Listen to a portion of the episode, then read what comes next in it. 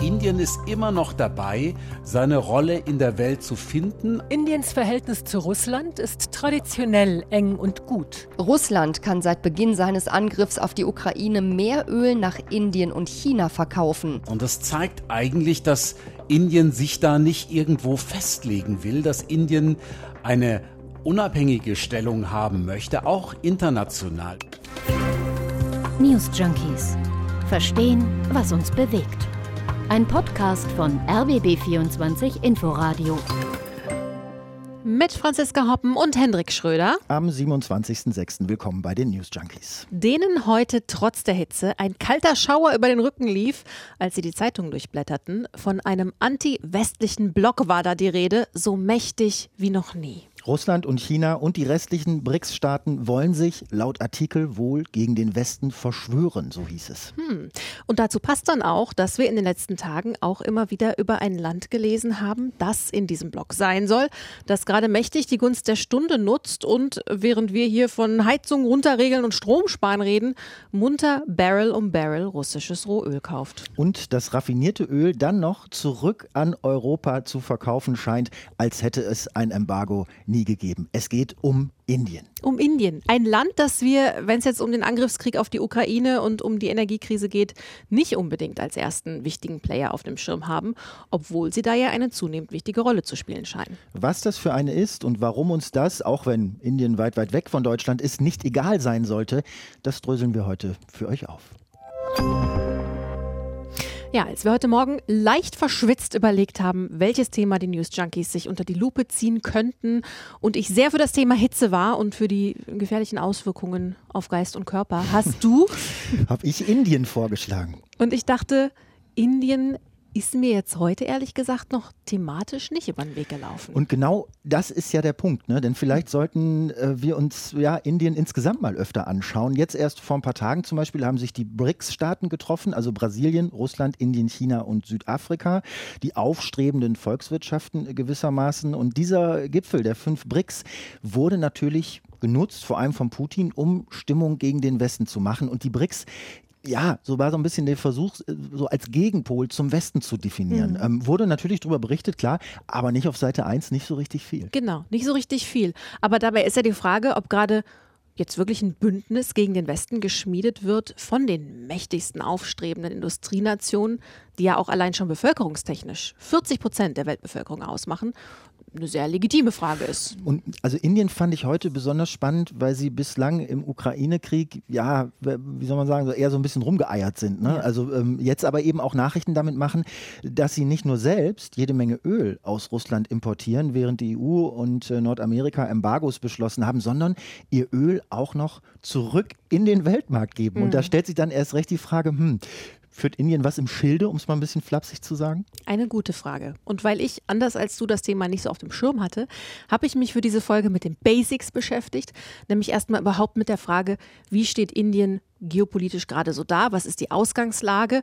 Und wo geht es da vielleicht noch hin? Und wir haben ja das Glück eines großen Korrespondentennetzwerks. Also haben wir bei Peter Hornung angerufen, unser ARD-Korrespondent in Neu-Delhi in Indien. Und der hat uns gesagt, um Indiens geopolitischen Status zu verstehen, um zu verstehen, wie Indien gerade tickt, hilft es am besten, sich im Geiste die Karte, die Landkarte vorzustellen. Man sieht Indien, westlich davon ist Pakistan, der Erzfeind von Indien, auch eine Atommacht wie Indien selbst. Im Norden das riesige China. Westlich von Pakistan wiederum Afghanistan, wo Islamisten lauern, wo der IS ist, wo die Taliban sind. Es sind alles in der Wahrnehmung der Inder Feinde außenrum. Okay, also eher eine, wie soll ich sagen, ungemütliche Gemengelage rund um Indien. So kannst du das sagen. Also Indien hat es nicht leicht. Sie sind einerseits enttäuscht von den USA, enttäuscht vom Westen wegen des Truppenrückzugs aus Afghanistan. Da hatte Indien viel investiert und sich einen starken Partner in der Region erhofft. Pustekuchen.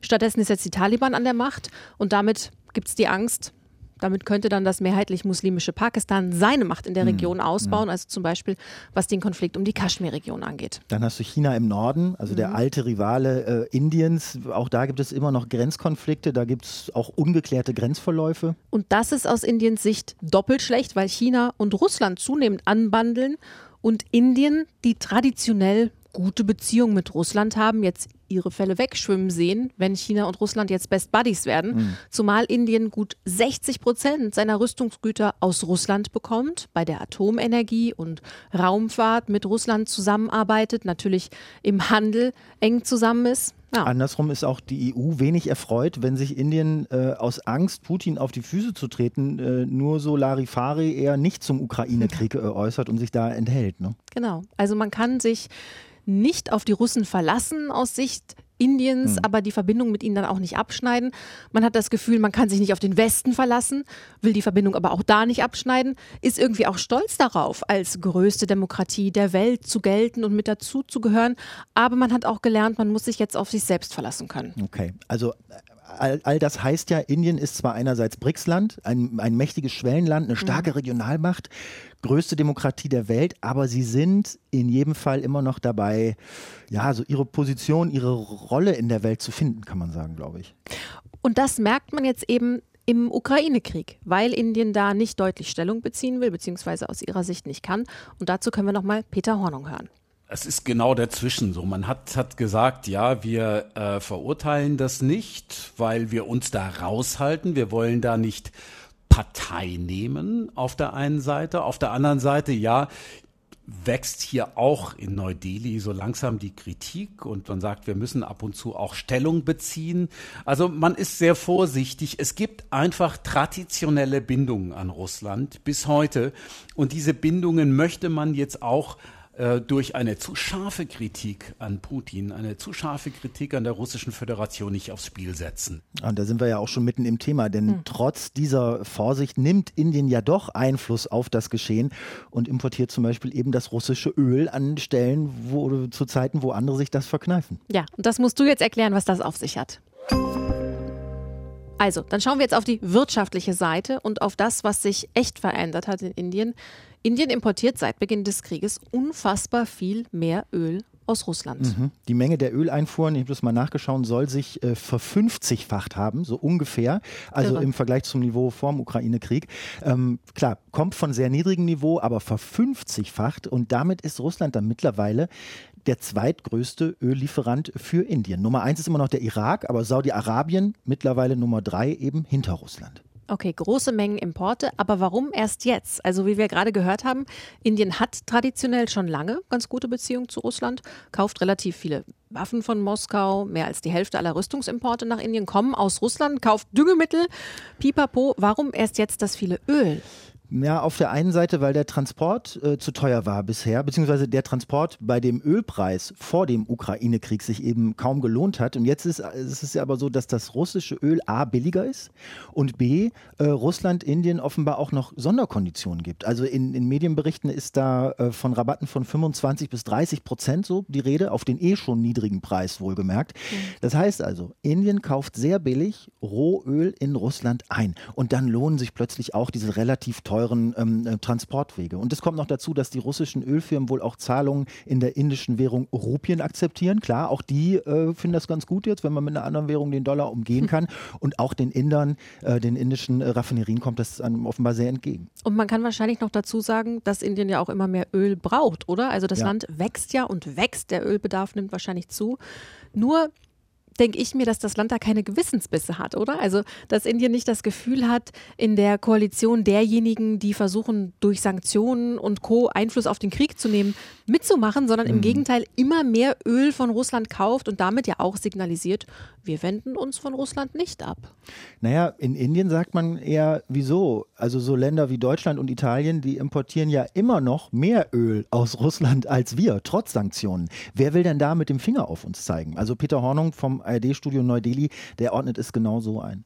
Man will nicht päpstlicher sein als der Papst. Man sagt ganz einfach, ihr haltet euch doch selber nicht an eure Sanktionen. Wer hält denn da diese radikalen Energiesanktionen tatsächlich ein im Westen Europas? Ihr sagt, ihr seid dazu gezwungen, die Energie noch zu beziehen aus, aus Russland. Warum sollen wir dann zurückstecken, wo wir es so brauchen und wo wir eben auch dieses Geld sparen und dieses Geld woanders einsetzen können, was wir für günstigeres Öl dann äh, oder für Öl nicht ausgeben müssen. Und ich glaube, das ist ein wichtiges Argument, dass man dann sagt, bevor ihr uns kritisiert, kehrt erstmal vor eurer Haustür. Und das Argument finde ich persönlich ehrlich gesagt auch nachvollziehbar. Also wenn ich das mal so mm, einschätzen darf. Also Indien ist ein Land mit einer riesigen Bevölkerung und aber auch mit riesigen Problemen. Mhm. Wenn die jetzt die Möglichkeit haben, beim Öl zu sparen und mit diesen Ersparnissen dann eben andere Infrastruktur zum Beispiel zu finanzieren, ja, dann machen die das, ist doch klar. Das ist der Ölimport. Das ist das eine. Aber was ist mit dem Export? Da müssen wir jetzt auch noch drüber reden, denn das habe ich in den letzten Tagen dann schon gelesen, mhm. dass Indien angeblich das russische Öl weiterverkauft, also gar nicht nur selbst benutzt, sondern es weiterverkauft nach Europa. Also dass die Rohöl aus Russland nach Indien importieren, dort raffinieren, sagt man das so? Raffinieren. Mhm. Mhm. Ganz raffiniert, raffinieren. Und dann zusammen mischen mit Öl aus anderen Ländern und diese ganze Melange wird dann wieder zurück nach Europa verkauft und so im Prinzip Prinzip unterläuft man ja die Sanktionen. Also bei aller Dramatik, ich finde das ja fast so ein bisschen irrwitzig, oder? Dass das geht, wenn das stimmt. Also Fakt ist, dass zum Beispiel Rosneft, äh, dem staatlichen russischen Ölkonzern, zumindest anteilig Raffinerien in Indien gehören. Fakt ist auch, dass Indien Russland hilft, so Sicherheitszertifikate für seine Tanker zu bekommen. Die sind da im Moment durch diverse Sanktionen nicht mehr so einfach zu bekommen. Für Russland, da hilft Indien bei. Das geht dann über Dubai und so ein bisschen kompliziertes Konstrukt. Aber Indien hilft auf jeden Fall, Russland seine Tanker weiter am Laufen zu halten, ist auch mhm. Fakt. Und es ist wohl auch schon öfter passiert, dass das Öl von russischen auf indische Tanker auf offener See umgeladen wurde. All das weiß man, aber dass Indien wirklich russisches Öl nach Europa verkauft, also ARD-Indien-Korrespondent äh, Hornung sagt, möglich, aber schwer zu beweisen. Also es lässt sich nicht nachweisen, dass es tatsächlich so ist. Man kann sich die Zahlen anschauen und kann sagen, da wird so viel verarbeitet, das kann gar nicht in Indien alles verwendet werden. Aber den Nachweis zu führen, dass raffiniertes Öl dann sozusagen auch nach Europa zum Beispiel transportiert wird und dass es am Ende dann an den Tankstellen als Benzin rauskommt, das ist sehr schwer oder das ist kaum möglich, sagen Experten. Und deshalb bleibt es erstmal eine Vermutung, ja. Ich halte das auch nicht für unplausibel, aber auch da werden die Inder wieder sagen, was verbietet es uns? Machen wir damit etwas Unrechtes? Machen wir damit etwas, äh, verletzen wir damit irgendwelche Gesetze? Und ähm, die werden sagen, ja, das ist im Einklang mit der Politik unserer Regierung. Aber es ist zumindest kurios, dass es da nicht so richtige Kontrollinstanzen zu geben scheint, um das nachzuverfolgen. Naja, man muss dazu sagen, es gibt mittlerweile Institute, die das beobachten und die sich sicher sind, dass Indien das wirklich macht. Aber es ist wohl unglaublich schwer, dass wenn verschiedene Ölsorten zusammengepanscht äh, werden, irgendwo hinter verschlossenen Türen, äh, dann noch rauszukriegen, wo kommt denn eigentlich jeweils äh, welcher Partikel her und so. Ne? Mhm. Aber es gibt zum Beispiel das finnische Center for Research on Energy and Clean Air. Ähm, die sind sich sicher nach ihren Forschungen mittlerweile, dass Indien Indien eben russisches Rohöl raffiniert und dann verschiedene Ölprodukte ähm, wieder in den Weltmarkt gibt. Auch das Wall Street Journal hat eine Recherche dazu gemacht. Auch die sind sich sicher, dass Indien äh, Benzin und Diesel eigentlich russischen Ursprungs in die mhm. Welt liefert.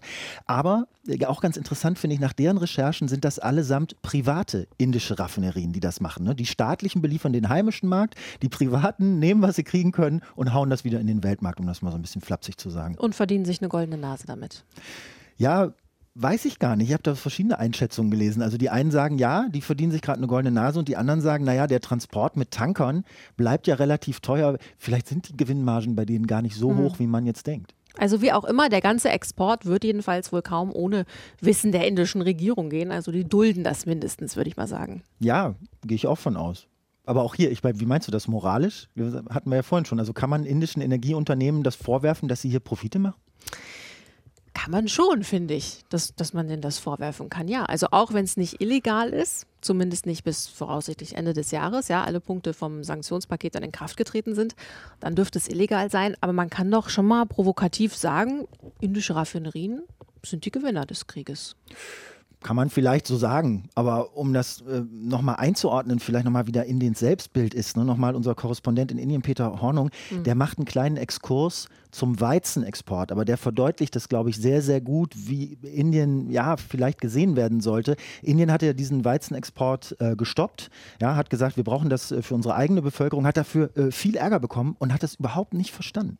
Indien wurde kritisiert dieses Jahr, als es dann hieß, wir brauchen den Weizen, wir können den nicht exportieren. Es wurde auch noch der indischen Regierung unterstellt, man möchte sozusagen das Spiel der Russen spielen, indem man internationalen Weizen, international Weizen verknappt sozusagen, dadurch, dass man weniger exportiert. Aber ich glaube, das stimmt nicht. Die Zahlen gehen hier zurück. Man muss seine eigene Bevölkerung ernähren. Es gibt hier 800 Millionen Menschen. 800 Millionen Menschen in Indien beziehen Lebensmittel vom Staat und brauchen diesen Weizen, um sich zu ernähren. Das heißt also, ein großer Anteil der Bevölkerung ist abhängig von dieser Hilfe. Und dass dann die Regierung sagt, wir können es doch nicht exportieren, weil wir selber brauchen, weil die Ernte so schlecht war, das finde ich nachvollziehbar. Und dieser Gedanke einfach, Indien muss sich irgendwie auch selbst helfen und selbst aus dem Dreck ziehen, der ist hier sehr verbreitet und den kann ich gut nachvollziehen. Bleibt zum Schluss noch die Frage im Prinzip vom Anfang, also wo geht's hin mit Indien? Ne? Droht uns da so dieser anti-westliche Block, äh, ne, von dem da in verschiedenen Medienberichten die, die Rede war, wo Indien dann eben ein großer Teil davon ist und der so mächtig wird wie noch nie? Also es klingt zumindest sehr beeindruckend, wenn man das so hört und ich finde auch ein bisschen angsteinflößend. Ist aber, wenn wir uns an den Anfang dieser Folge besinnen, doch eher unwahrscheinlich, dass sich Indien jetzt zeitnah so festlegen wird. Wäre dann doch in seiner geopolitisch verzwickten Lage auch nicht besonders schlau. So sagt das auch nochmal unser Korrespondent Peter Hornung. Ich glaube, Indien möchte sich nicht hier einnehmen lassen, von Putin nicht, aber eben auch nicht vom Westen. Sie versuchen eben dadurch, dass sie so eine Art Äquidistanz, so einen gleichen Abstand zu Großmächten halten, versuchen sie ihren eigenen Weg zu finden. Und ich glaube, das ist es. Sie sind ja auch in der Quad-Initiative zusammen mit den Amerikanern. Das heißt, sie sind in verschiedenen Initiativen drin, sprechen damit, aber immer als Indien und nicht als Teil eines größeren ähm, einer größeren Organisation, die ihre eigene Logik hat. Also die sind da schon sehr, sehr unabhängig und ich glaube, das ist die Idee auch, die dahinter steht, äh, die Idee, die die Regierung Modi vertritt. Und die Quad-Initiative, übrigens der quadrilaterale Sicherheitsdialog mhm. zwischen USA, Indien, Australien und Japan. Also heißt zumindest, Indien bleibt fürs Erste in der ja, Selbstfindungsphase mhm. und der antiwestliche Block wahrscheinlich auch erstmal mehr oder weniger eine Drohgebärde. Was würdest du denn sagen, Franziska, was du jetzt gelernt hast zum Thema? Also das soll jetzt nicht, also nicht von oben herab klingen oder so, aber äh, nur aus Interesse, was du ja jetzt zum Thema gelernt hast, was du heute Morgen noch nicht so auf dem Schirm hattest? Conclusio? Conclusio. Mm, also, dass Indien zwar sehr viel Öl aus Russland importiert, weil es das eben auch ganz gut gebrauchen kann. Siehe unser kleiner Weizenexkurs. Ähm, und gleichzeitig ja anscheinend Russland hilft, Öl zu verkaufen. Aber dass Indien dann insgesamt doch so sehr damit beschäftigt ist, erstmal niemandem auf die Füße zu treten und gleichzeitig auch an Allianzen festzuhalten und irgendwie dabei seinen eigenen Weg zu finden, dass ein klares Ja oder Nein in Richtung BRICS-Bündnis als Gegenpol zum Westen dann doch erstmal unwahrscheinlich scheint. Geht mir exakt genauso. Das war's mit den News Junkies für heute. Wenn ihr eine Meinung zu dem Thema habt, sehr, sehr gerne lesen wir, wenn ihr sie uns schreibt an newsjunkies.rbb24inforadio.de. Und abonniert uns doch unbedingt, zum Beispiel in der ARD Audiothek. Und dann bis morgen in aller Frische. Tschüss, sagen Hendrik Schröder und Franziska Hoppen. Tschüss. News Junkies. Verstehen, was uns bewegt. Ein Podcast von RBB24 Inforadio. Wir lieben das Warum.